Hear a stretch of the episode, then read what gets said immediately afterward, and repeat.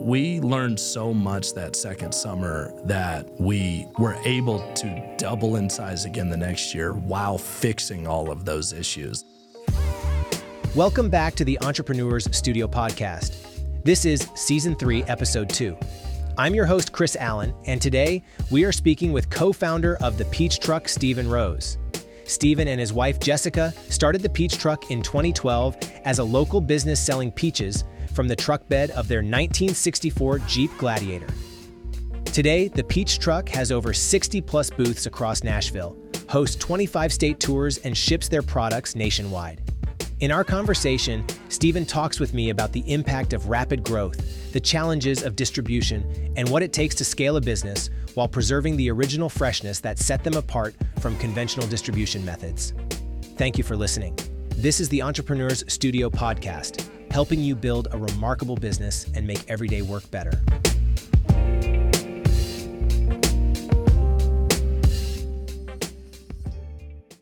I just want to welcome Stephen Rose to the Entrepreneur Studio. Thanks so much for having me. Absolutely. I was thinking, I was like, today we're going to talk about peaches.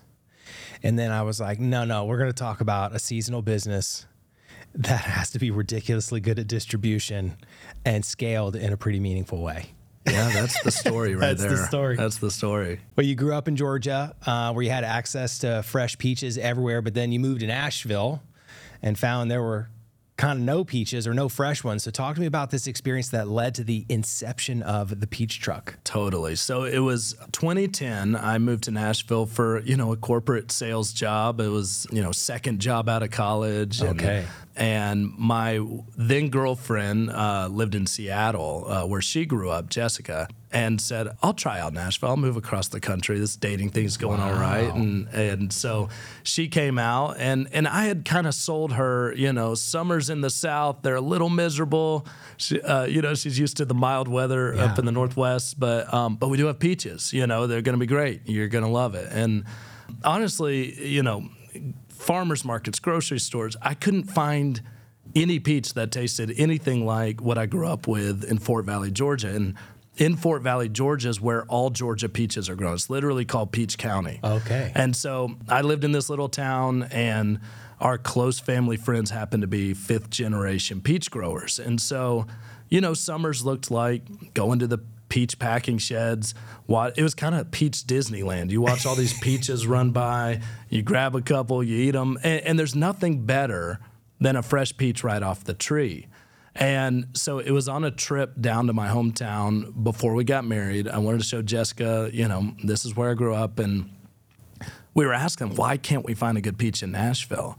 And they're like, distribution. You know, we pick the perfect peach, but then the grocery store sends it through their channels and it takes a couple weeks before the end consumer gets it.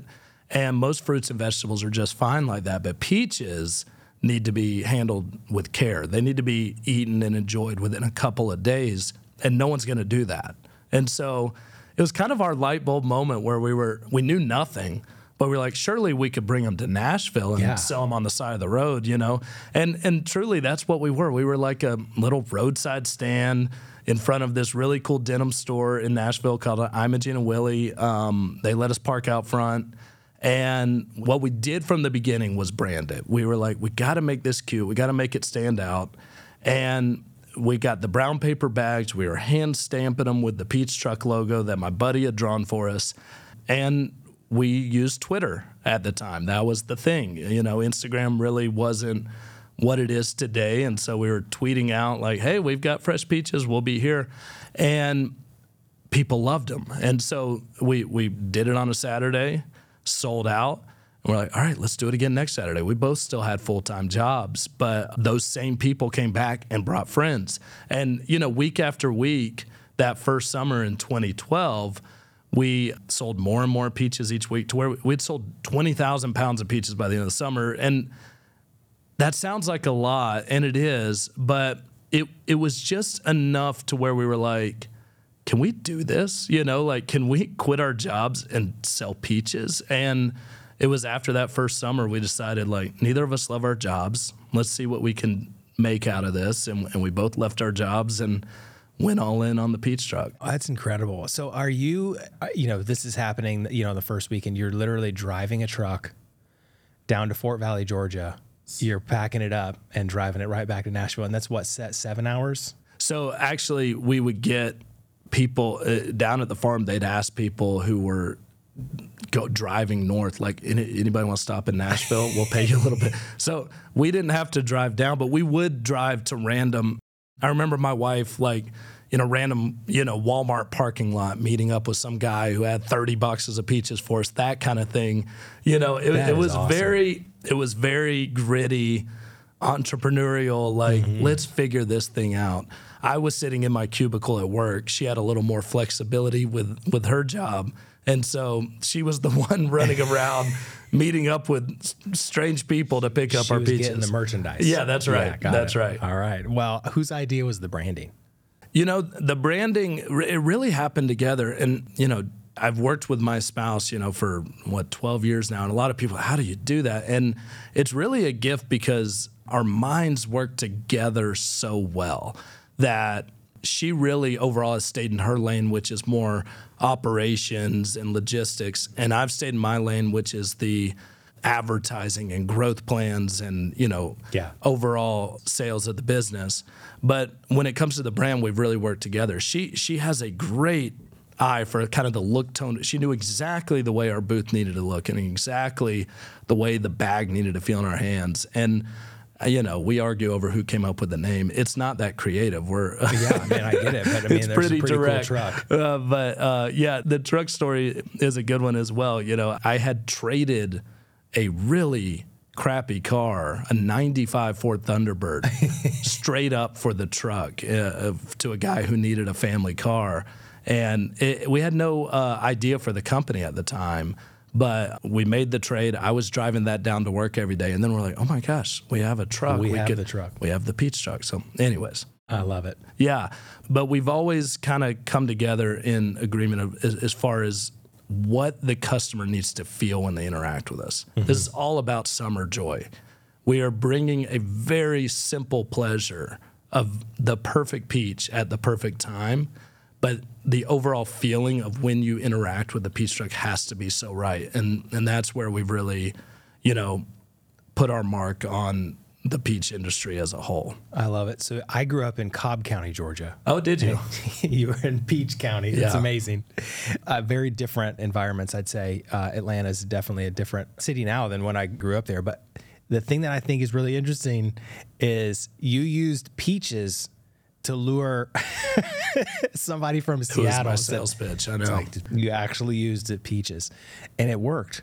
it worked. Yeah. Like that actually happened. You were like, okay, first of all, summers may be hot, but peaches save you. It's it's a true story, and it, you know it. It's it's become a folklore of like I couldn't find a peach anywhere in Nashville, and you know, and then we, but it but it's a true story. You know, it's it's it's how it all happened, and gosh, what a gift to look back at, at what this fruit, the queen of fruit, the peach, has you know turned our lives into. So I love it. So, what was the first year? Like, you decided to leave your jobs. What was the what was kind of the first year like? It was tough. So first year happens. We go a whole off season. We're like, are we gonna do this? And February one, I quit my job. She quits her job. We decide we're gonna go for this thing. And we made every mistake in the book. You know, I mean, it was like I had big ambitions. Uh, Jess had a vision for how things need to operate. And in that first year was probably the biggest struggle where my vision of this needs to be big and her vision of we need to operate with excellence were really clashing. We did go big and we made almost no money, but we sold a lot of peaches. Yeah. because peaches once they're picked are like a ticking time bomb. Mm-hmm. And i didn't want to focus on projections and getting you know everything perfect with the cold chain and all of that. I just wanted to make sure we never ran out of peaches. And in that second summer we we definitely lost a lot of peaches that we had brought up because we weren't tight on our inventory and tight on projections and and all that but what I will say is we never made that mistake again. So we, I mean, 20x the business in our second year as far as sales are concerned. And we learned some really good lessons about how tight we need to be when it comes to distribution and supply chain. But we never made that mistake again after that second year. Mm-hmm. Going all the way back, we started this business for freedom. Freedom was like at the core of why are we doing this? What do we want to do? We we were young, we didn't have kids. We said, let's sacrifice our summers, but then we're going to get the fall and the yeah, winter yeah. to do anything we want. Yeah. And so after that second year, we we could have made a lot more money if we were tighter on our inventory, but we made enough money to where we left our we left our home in Nashville and traveled the world for 5 months together. It was like, hey, we'll sacrifice summer when everybody's having fun and work really really hard, but then we're going to get this reward of, you know, taking that flight to Thailand and India and Israel and Jordan and circling the globe Taking together. RV to the Pacific Northwest. Take it, yeah, exactly. And, and, freedom's really been at the core of why we do this since the very beginning.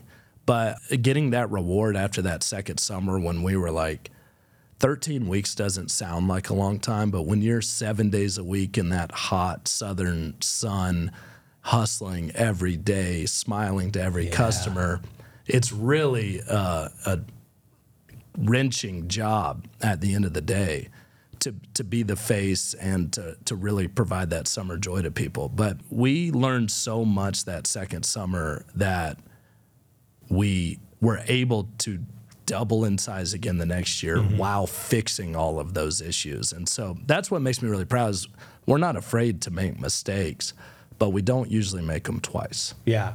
Well, as a seasonal business, that your vision was to go big, and that required some scale. So, you know, in that, let's talk about the second year. Then it's probably more than the truck outside of a, the denim store, right? Talk to me about you know your selling outlets, right, and how you had to build maybe some relationships, right? Because in my mind, there's a value chain.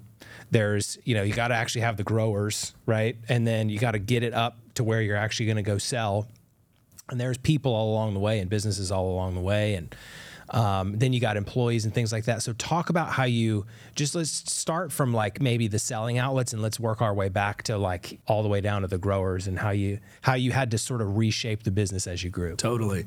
So that second year we started the three main channels we still have today. So in Nashville, farmers markets, roadside stands, we still do that to this day brown paper bags of peaches or you know a big box of peaches. But we're all over the city to where you know people see the the peach truck signs come out in mid-may and they're like oh my gosh summer's here. You know we really kind of usher summer into existence in nashville. Wow. Also that same year we began shipping nationwide. You know you can order peaches on our website and we'll ship them to your house no matter where you are in the country and the third part of the business that really became the biggest part of the company pretty quickly was what we called at the time the tour. And the tour was all right, if we can't get good peaches in Nashville, what about the small towns outside of Nashville? What about, you know, they're definitely not getting access to anything like this. So we would go to small towns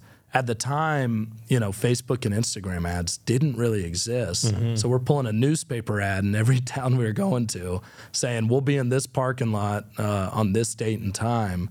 And people would show up. And not a lot at first. I mean, you know, 10 people in this town, 15 in this town. Oh my gosh, 80 people showed up in Columbia, Tennessee. That was insane, you know?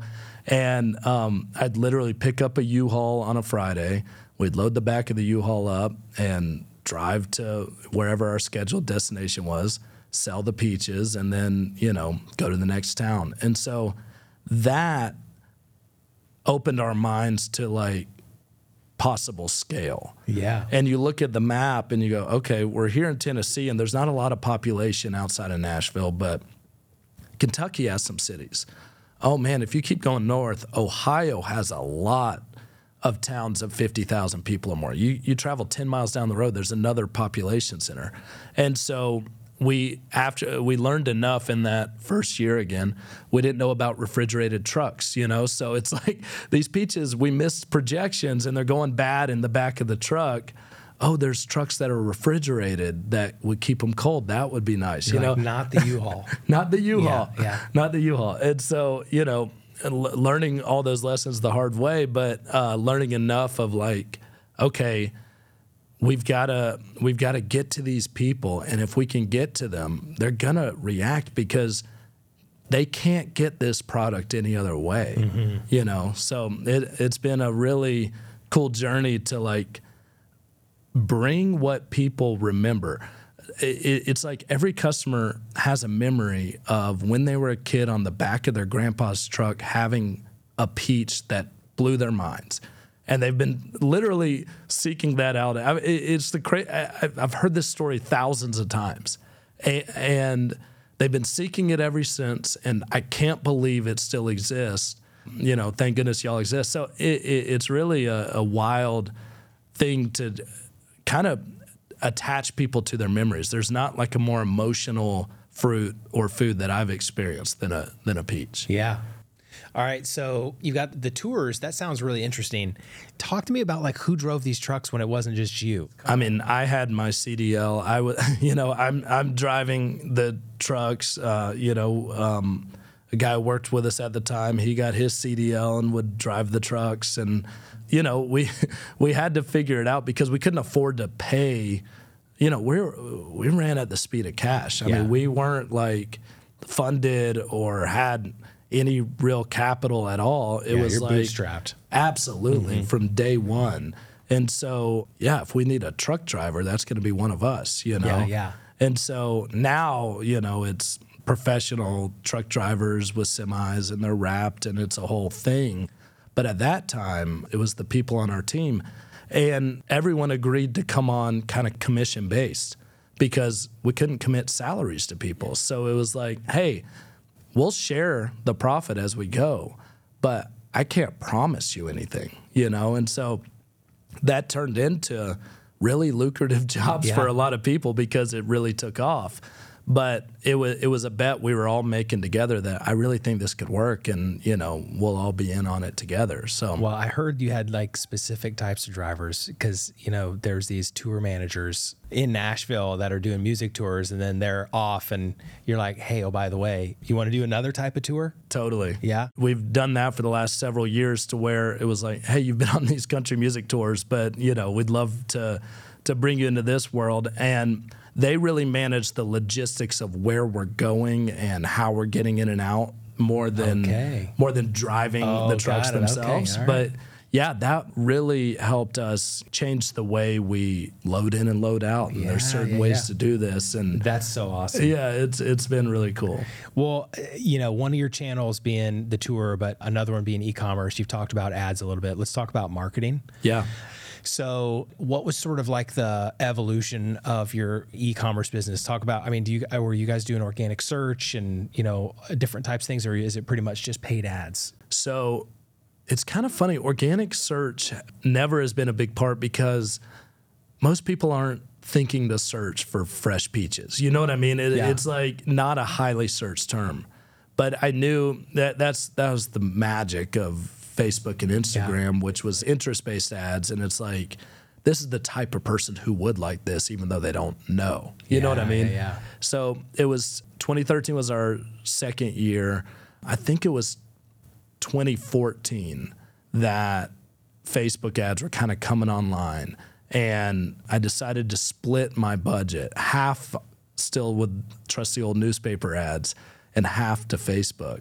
And we saw an immediate, like, whoa. Like, first stop, we projected, say, 100 boxes sold and there was 250, right? It was like, oh my goodness, we need A, more people to help sell the peaches immediately because we had a single person on the Yeah, road yeah. and that's not going to work. But B, I need to put more fuel on this fire if I can. You know, we we had built a thing for a certain size, and all of a sudden overnight it seemed like it was a lot bigger. And so I was able to iterate pretty live, like, okay, the re, you know, we ask every, how'd you hear about us? How'd you hear about us? Yeah. It's all it's all Facebook. Yeah. And so we need to put more fuel on that fire and So you were you were running ads to get people to just come physically to buy come out. Okay, so it it wasn't wasn't e-com e-commerce. yet. Okay, not wow. until 2020 was Wow. the yeah, and you know that that's a story in and of itself. But it was literally, yeah, we're running like. I mean, it's not Taylor Swift Eras tour size, but we're running an arena size tour when you think of all the people Yeah. at point of sale. You know, like swiping their cards in line, kind of guessing how many people. And we were really good at guessing. Thank goodness. We Yeah. were, you know, we had historical data, and you know, last year it did this much. I bet it'll grow twenty percent or whatever. And sometimes a stop would pop, and we don't know why, or mm-hmm. sometimes it'd be down, and we don't know. Oh, last year. Remember that variety? That variety wasn't good. I bet that's why they're not back this year. You know, all this stuff. And all along, eh, eh, another part of the um, in-person experience was how do I get their information? We literally had a clipboard with an email sign up that we'd hand down the line. And, and then at night, uh, our team would type those emails into you know our our email system at the time to to get them on our email list. And you'd say that individual email came from this that location. stop. Yeah, yeah. But you know, these are these are college kids. I bet fifteen to twenty percent of them were typos, and Yeah, yeah. You know, so that, that breaks my heart to this day. Of Then you're you like, know, I'm, number getting, of I'm bounced. sending down a, uh, an iPad with the validation of the email. Yeah, right, right, exactly, Yeah. exactly. So Facebook and Instagram were the were the drivers of growth of this business for, I mean, to this day. But like, gosh, those golden years of 15, 16, 17, all the way up to 2020. If I could rewind and you know figure out how to spend 10 times as much, I mean, I would, of course. I mean, how much can you geek out on? Uh, because I'll geek out with you right now on Yeah. like CPM and Yeah. like you know, I love it. cost per click and I love seriously, it. like talk to me about like the evolution Yes. of the CPM. You know what I mean? Like how how much did it cost to get a thousand impressions? I can't remember right now. I mean, I, I just like remember five dollars to get a thousand Probably. impressions back yeah, then? it was like nothing. It amazing. was like free. Yeah. It was like, we'll pay you. I mean, I even, you know, Facebook put me on this small business council that, you know, and they'd fly us out to like learn how our business was using, you know, the platform. It, it was a really cool experience, you know, and, um, How'd they find you? Like they just like I guess just they s- called you up yeah, they the platform. Yeah, yeah, they called us up, and you know they they loved the story, right? They loved this seasonal business selling peaches being able to scale their business with their platform. I mean, it, it really And they probably saw surges. totally in Yeah. Mm-hmm. the summertime, especially. You know, here we go, it's go time. But uh, I can't I can't describe. You know, I'd be sitting at my kitchen table because we didn't have an office, running these ads, the adrenaline running through my body. Waiting to hear how the first stop did. Oh, good, it's working. You know, like Yeah. it was. It was such a crazy, exciting time. Those early days of coming up with something in my mind and being able to execute it immediately. And I think that the entrepreneurial spirit early, like when when I think of those early days, I it's just so fond. We didn't build a strategy and test and test. We I came up with an idea in my head and executed. And it, it, it was a problem. I remember our customer service team member calling me like, "Did you send out a free shipping email?" And I'm like, "Oh yeah, I sorry, I didn't." You know, I would do this kind of thing all the time. Like they they hated me because I'd come up with an idea like, "Oh, Not that's tell anybody about it. yeah, I wouldn't think to tell anyone who needs to know about I this. trying You to get know, people to the thing. exactly. I wanted to No create more revenue. ever done that. ever. so, anyways, uh, but those early days of like coming up with an idea and executing immediately wa- was just the coolest thing ever. Yeah, that's uh, getting instant responses like that. That's pretty cool. So, what was your process running up to like getting people to show up? Like, because this is a big deal. You're you're getting you are there for a moment in time, and you're trying to get people to show up. They haven't paid for anything. You're gonna try to get them to show up and pay. So, how far out did you start running ads? You know what I mean? What would be your guess? I'm gonna say ten days out. It was 10 days out. And, Okay. and there was no like brand awareness ads before that or Uh-huh. let's warm up the, you know, marketer, uh, we have an amazing VP of marketing who, you know, looks at me like I'm crazy because, you know, she's like, well, you got to build the brand in a new market. And, and you do. And she's correct. Early on, those ads were so, and no one, no one knew in those early days, like that they were looking at an ad. Yeah. You know, it was just like we weren't conditioned like we are to be But skeptical. those are the ones of, that still work so well as it feels like just a post. Totally. Yeah. But it was like 10 days out, let's run, you know, conversion ads and get people out. And and it was the first time any of them had heard we exist, you know, let's put a thousand bucks per stop, you know, just come up with some arbitrary number of like, let's spend this much per stop and see how it does. And it just worked. So were you running like a you know return on marketing investment or something like that, or how how are you sort of measuring like it worked? Yeah, that's a good And were you in spreadsheet land, or were you like you know Google Data spreadsheet- Studio? No, so no, no. I was in spreadsheet. I was on Google Drive, and this is what's crazy. Like we, we had no CFO. It's me running the books. I, I remember it'd be like mid July, and Jess would be like, "So how are we looking? How are we looking?" And I'd be like, It's complicated. I think good. I hope there's money left to the, you know, like because we were not organized, but it was a lot of gut and a lot of like, okay, I spent a thousand and that stop did X amount. That that's good. I think there's enough room in there to make some profit. And ooh, that one didn't work, but but the other one worked really. good.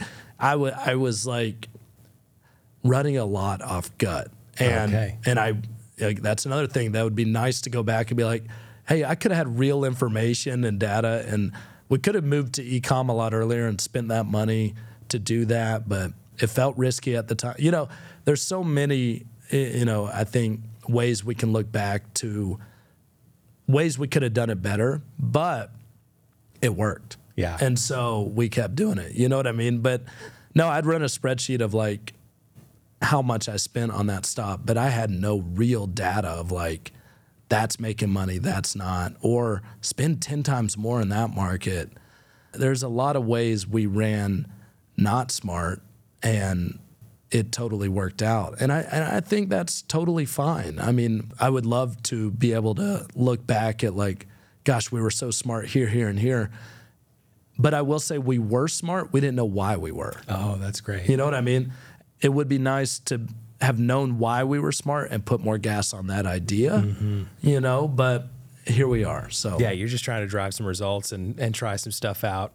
So, talk to me about, you know, there's probably different evolutions of this, but, you know, we've talked about technology and you, you said the word point of sale and things like that. So, are you taking credit cards at this point? Like before e commerce, I know you're taking Yeah. credit cards on e commerce, but like, was it all cash for a while and then you just decide "Mm, we got to take credit cards and then did you go to point of sale like a point of sale system or what, what was sort of like your we always accepted credit cards.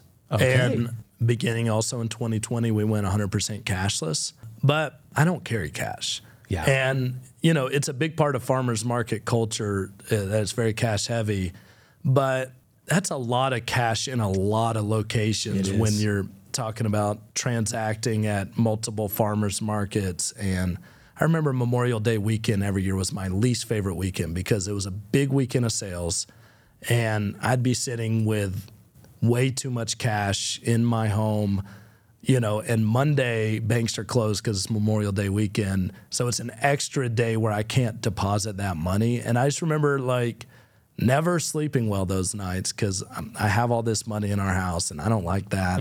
But really, I think as we've moved to a more cashless society, being kind of ahead of the curve in allowing people to use their card to make purchases with us has enabled, I- you know, I don't know if it uh, enabled a higher ticket size or maybe people bought that extra box because, oh, I'll pay cash for this one and card for that one. But we always had point of sale from the very beginning, uh, point of sale system from the very beginning. Okay. And then are you how are you sort of running, you know, inventory you bought? So you're are you issuing purchase orders or do you own the land? No, yeah, issue and purchase orders. Okay, so you're issu- are you running on QuickBooks, issuing purchase orders, you're receiving them, Yeah. and then you're figuring out what outlets to go. So what was the transition to go from like getting everything in QuickBooks and ordering everything and then getting it in point of sale systems and then getting it to come back to reconcile to see hey, how does our P and L look? that's a great question. it was very fluid. It was not clean at all. It wasn't like, okay, allocate that purchase order. Again, I'm I'm sitting at my desk and, and I didn't go to business school. Yeah. I'm sitting at my desk running all the marketing, running the books, yeah. Trying to reconcile it at the end of the day. I love that the marketing guys running finance. Isn't that great? yeah. There was no one else to do it. So here I it's go. good though. Yeah, it was sloppy, but again, the it always worked at the end of the year. There was Yeah, yeah. there was a black number at the bottom of the QuickBooks at the end of the year, so I wasn't too concerned with it.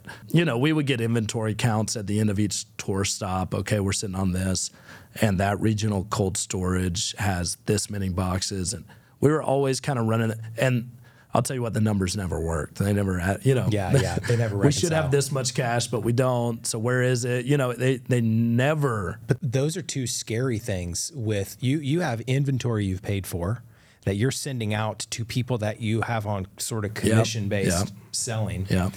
And you're taking cash at certain points. There's two things that can disappear that are your resources. No it's doubt. the cash that's Yep. paid and the inventory you bought. Yeah, both. So, like, did that keep you up at night ever thinking, I, I don't necessarily know what to, I know that inventory, you know, disappearing is called shrinkage. Yep.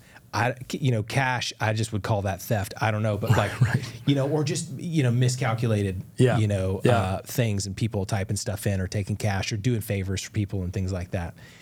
How much do you think in maybe inventory shrinkage and then maybe revenue, do you think that kind of disappeared? I think it's a mindset thing that I just have in me that sad for you if you're stealing from me. Yeah. And, you know, it'll come back to me someday. I'm not gonna like if you I treat you so well and if you're gonna take a couple hundred bucks or a thousand I don't know. All of a sudden the numbers worked perfectly when we went straight cashless. So I don't know. But I lost no sleep because Say that again.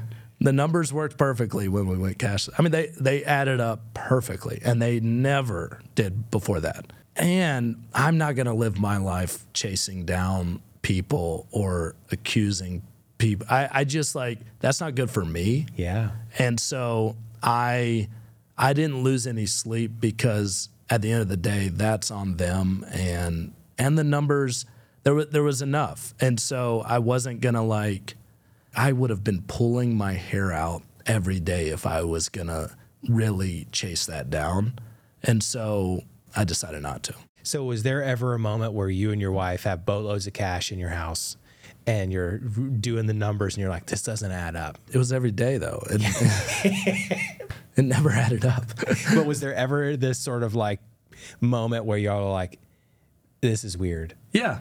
And we, we'd talk to people, especially if it was way off, you know. There, there was always a few dollars per box off. But then there were some times where it's like, this isn't possible. And so we'd talk to people and, you know, then we'll count better next time, you know, that kind of thing. And you're like, okay.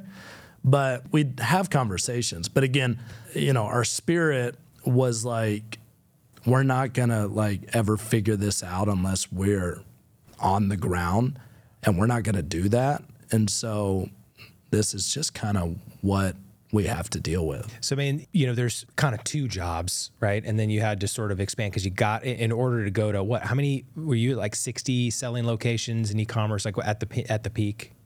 Like, what was the total number of selling locations oh man i mean like 600 and i mean Oh my gosh. last year last year we had a tour plan 600 selling locations. yeah last year we had our tour uh, we had to pull way back because of uh, of the crop but we had a 950 stop tour scheduled planned Oh ready to go gosh. on uh, across 30 plus states and yeah so i mean it's it's a it's a monster That's incredible. I mean, that number one, that is a ridiculous amount of coordination to have to do 900 stops Yeah. across 30 states. And you guys are, and this is, are you buying from one, you know, one grower? So, gosh, it was probably 2015. We had worked with with one grower, and they said, "Hey, we're gonna lose a crop, and we're not gonna be able to supply you guys. So you need to start working with our neighbors here in Georgia." And so that year we began working with, you know, there's kind of four main peach growers in Georgia at this point. And so we began working with all of them just to kind of like make sure that we had enough.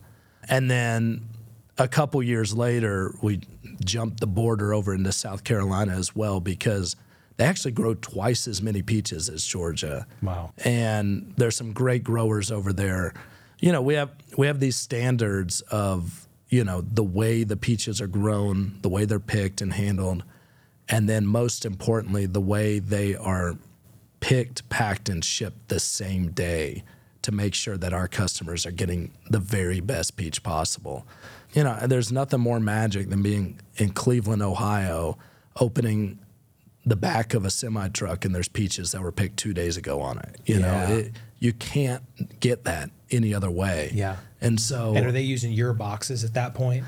we, yeah, uh, probably, gosh, what year was that? I, I think it was about 2015. We began packing in in our orange peach truck box. yeah, yeah, yeah. Because I mean, that's the deal. Is like you're, you got these different varieties showing up in Right. the, you know, the growers, you know, boxes, and then you're, if it's all about the brand, Right. right? You're showing up with, they're they're packing inside your boxes. and and wrapping the trucks and so Yeah, we are really focusing right now on making that kind of retail experience at the stops just so excellent Mm-hmm. and that that's like our main focus going into you know 23 is like how do we make this feel so celebratory every single stop and so anyways yeah it's Mm-hmm. Man. it's fun Okay, so where I was headed a couple minutes ago was about picking people. And you've got like, you know, your core leadership team. At what moment, you know, let's just say in the past few years, what at what moment were you like, our value system is this, and here's how we're gonna screen people that are gonna have certain roles in our company?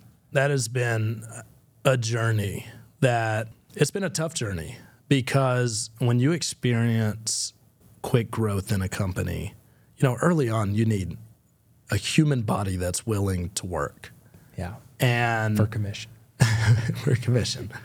And then quickly, though, you realize, okay, there's a skill set needed here that isn't matching up.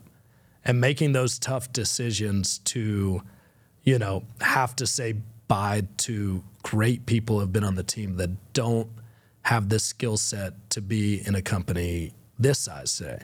So if I can talk about 2020 real quick, you know, Yeah. we had just hired we had like doubled our size uh, company because 19 was a great year. We're gonna really go big on ads in 2020, expand our footprint. We, we need to hire a lot of people to get ready for 2020. And literally, we took all our new team members down to Fort Valley to show them the farms. Had an awesome. This is early March of 2020, and uh, we're in a like 15 passenger van heading back to Nashville, and you know someone's phone dings like, the NBA season's canceled, and then someone else, Tom Hanks has COVID, you know, and I, I'm driving and I'm like, I literally co- come down with like a fever and sweat. You know, I'm like, oh my gosh, do I have it? You know, like it, it was those early days of like, what is going on? Well, immediately we just say, hey, everybody work from home, you know, all of that. And, you know, as as more and more shutdowns were coming, Jessica and I were literally sitting in our room. We had just hired all these people, and it's like, what are we gonna do? Like, I don't think we can. We Je- Jess kept envisioning a helicopter flying over our tour stops because it's like hundreds of people, like covering the super spreader event that the Peach Truck's doing. You know, like we are so screwed. This this is really not good. So are you the visionary and she's the realist? Yeah, that's Okay, exactly right. Yeah. Fair enough. Yeah. And in our room, you know, while we're just like every day, like pounding our head against the wall, what are we to do? Pre sales comes to mind. Well, it's pre sales. This, this sounds so silly right now because we're like, why didn't we do this, you know, five years before? But if we pre-sell the peaches, we were worried about handing credit cards back and forth. We didn't know anything about it yet. We were worried about team members interacting with people.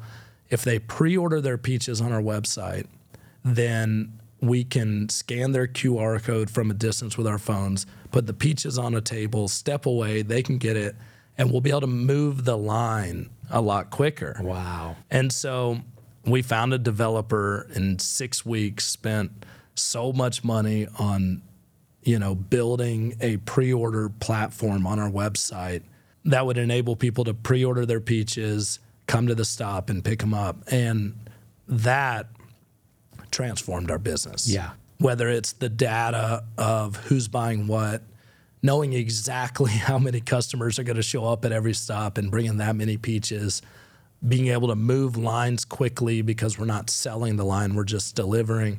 The whole thing transformed and literally doubled our company size that year. And that it was magic. But again, we had just hired a lot of people. All of a sudden, we're double the size. And we were having this extreme stress of like, I feel like the train is going to fall off the tracks, and it doesn't seem like everybody else seems to recognize that. Mm-hmm. And so it was another transition period of like, Jess and I don't feel like we are the right people to run this, but we happen to own it. And we recognize that things are going to get really rough if we continue to grow. And so, you know, that was another period of like, we have to find the right people to run this thing. And we and we've been through a lot of making mistakes with that, thinking like this will be the silver bullet and it's not. And making, you know, it that that'd be the one part that I talk to Jess about a lot that's like I never f- have figured that out.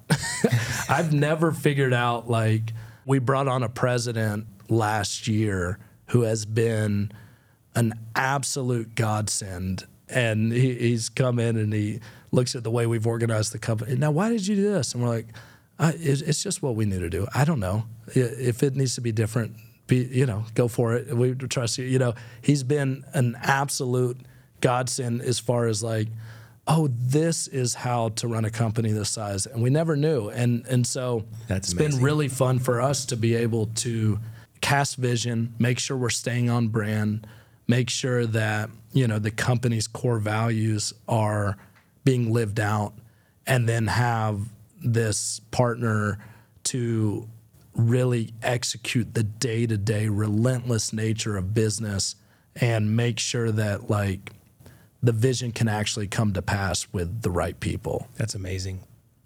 Well, what was kind of your the pinnacle moment? Was it when Jeni Britton shows up to do an ice cream collab with you guys? That was absolutely thrilling. So it was only our second year. I had a friend who worked at Jeni's in Columbus. He actually works for us now. And I was up visiting him and he introduced me to the CEO at the time. We just talked about what we were doing and and then I think it was like two weeks later, Jeni happened to be in town in Nashville, and my wife and I went out to dinner with her. And, you know, we didn't talk business at all Yeah. or anything, but we just had an amazing dinner connecting with her on what she's doing at Jeni's and what we were doing at the Peach Truck. And and then the next morning that that CEO called and was like, Hey, let's uh let's do a flavor together, you know? So Wow. it's uh, ever since then they've they've made this incredible peach flavored ice cream with our peaches, you know, and put our logo on the pints and all that. So it's a really fun partnership to be able to have such an iconic ice Yeah, cream for sure. brand, you know, using our product That in is that. so cool. Yeah. When I got to sit down and talk with her, I was like, she's something else, man. She is awesome. There's such whimsy, but so like so creative, and and another great example of she gets to be her creative genius Mm-hmm. and and let other people run the business. Yeah. you know, and I mean, not she's an amazing business person in and of herself, but having kind of that partnership that that she's always figured out has been really inspiring to me. Yeah, yeah. What what was the thing where the notoriety that you got? What was the most attention that you've ever gotten? Like biggest press, yeah, or- biggest press or like you know a celebrity or you know some some sort of thing where you're just like okay, like is it Chip and Joanna Gaines? I'm just kidding. yeah, Chip and Joanna are awesome, and they've been they've been really nice to us. I remember the first day of a peach season, seeing a Tesla pull up, and I had never seen a Tesla before. And Jack White got out. And, man. And uh, and he's walking towards me, and I'm all nervous, and and you know I start giving him the spiel. He's like, I, I know the spiel, man. I've been waiting for this day. You know, like it's opening day. And I'm like, oh my gosh, Jack White's been waiting for opening day, you know. Um, but we, we actually wrote a, uh, a cookbook in 2018, I think. And it hit the uh, Wall Street Journal bestseller list. And, you know, and we got to go on CBS this morning and we had a Today Show piece and stuff like that, which is so cool and fun. And, yeah you know, I, I, never thought Wall Street Journal bestseller would be on our list, but it is, and so yeah, it's been it's been really it's been fun to have such a simple idea, right? That to really resonate with so many people, mm-hmm. and I, I still think we're just getting started. What would your wife say is her favorite moment of being in this business? That's a good question. We're going to ask her later. Yeah. Let's call her right now. Jess is so creative and getting I think I think getting to make her mark on like you know anytime we're doing content shoots or you know designing the way a booth should look or it's like I just a million percent trust whatever she's putting her hand on when it comes to that stuff is going to be amazing and it always is and she loves that creative outlet that the business provides. And I and I think if she were to be here, I think creativity is kind of where she's just getting started. You know, she she has such big vision of you know what she could do creatively that I think is so fun because I don't get it at all. I'm you know I'm like, I want to spend a dollar and 10 more come back. How yeah, do I yeah. do that more? You know? So it's really cool to watch her get to scratch that creative itch within the business, you know, especially. I love it. So are you guys doing anything beyond just selling peaches? Like new we, products? We are really close on developing a peach based CPG product that'll go into grocery that will, I think, be really exciting and enable us to interact with our customers all year long. Yeah. Right now, we're you know a couple months a year, three months a year, where people can interact with us in a big way, and so I'm excited about what's to come with that. Is right around the corner. So yeah, well, we've talked a lot about scale. Have you sold to private equity? Because I, I heard you guys had had made a move there. Yeah, so we partnered with a firm that's exclusively in the agriculture space uh-huh. that has been an amazing partner. You, you, know, last year we lost 95% of the crop. And it, like once in a generation thing that would have brought us to our knees as a company and, and probably had to press restart in a lot of ways because what we realized was Jess and I per, I remember in 2020 going to take a loan against the house and you know like how do we keep all this payroll going? I don't know if we're going to have a company after this. And thankfully it really worked out but there were plenty of weeks of like oh my gosh everything we've built is about to go away and then 21 you've got the big shift with ads with with privacy and ios updates and all that that changed our ability to target customers with ads. And mm-hmm. so realizing, especially with a fresh product, a fresh product that happens three months a year, we were pushing all our chips to the middle of the table every single year, hoping it worked out. Yeah. And it was time to like solidify the financial backing of the company to make sure we can still exist 50 years from now, yeah. you know?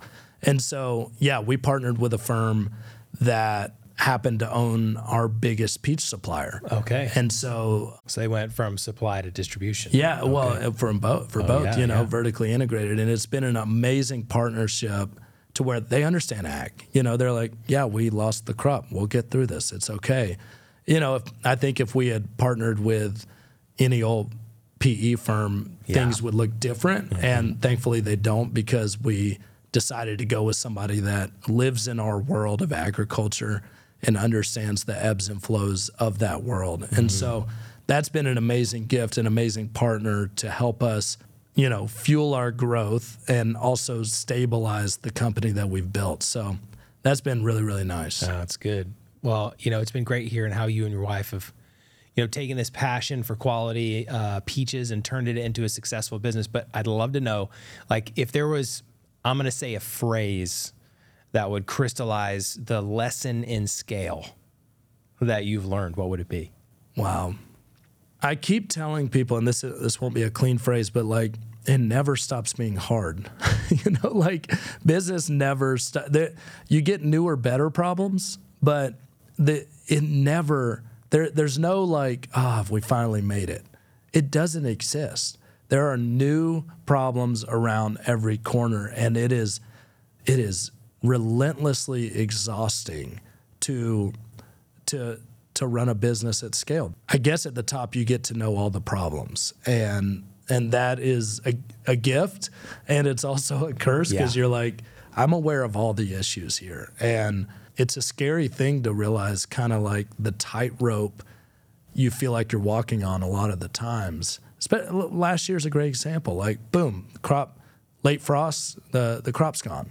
So what now? We don't have a product. You know, like we we were able to scrounge out every bit of the peaches that were picked, but you know it it feels like sometimes you're like this this never gets easy, and and just being okay with that reality has been a big gift. But yeah.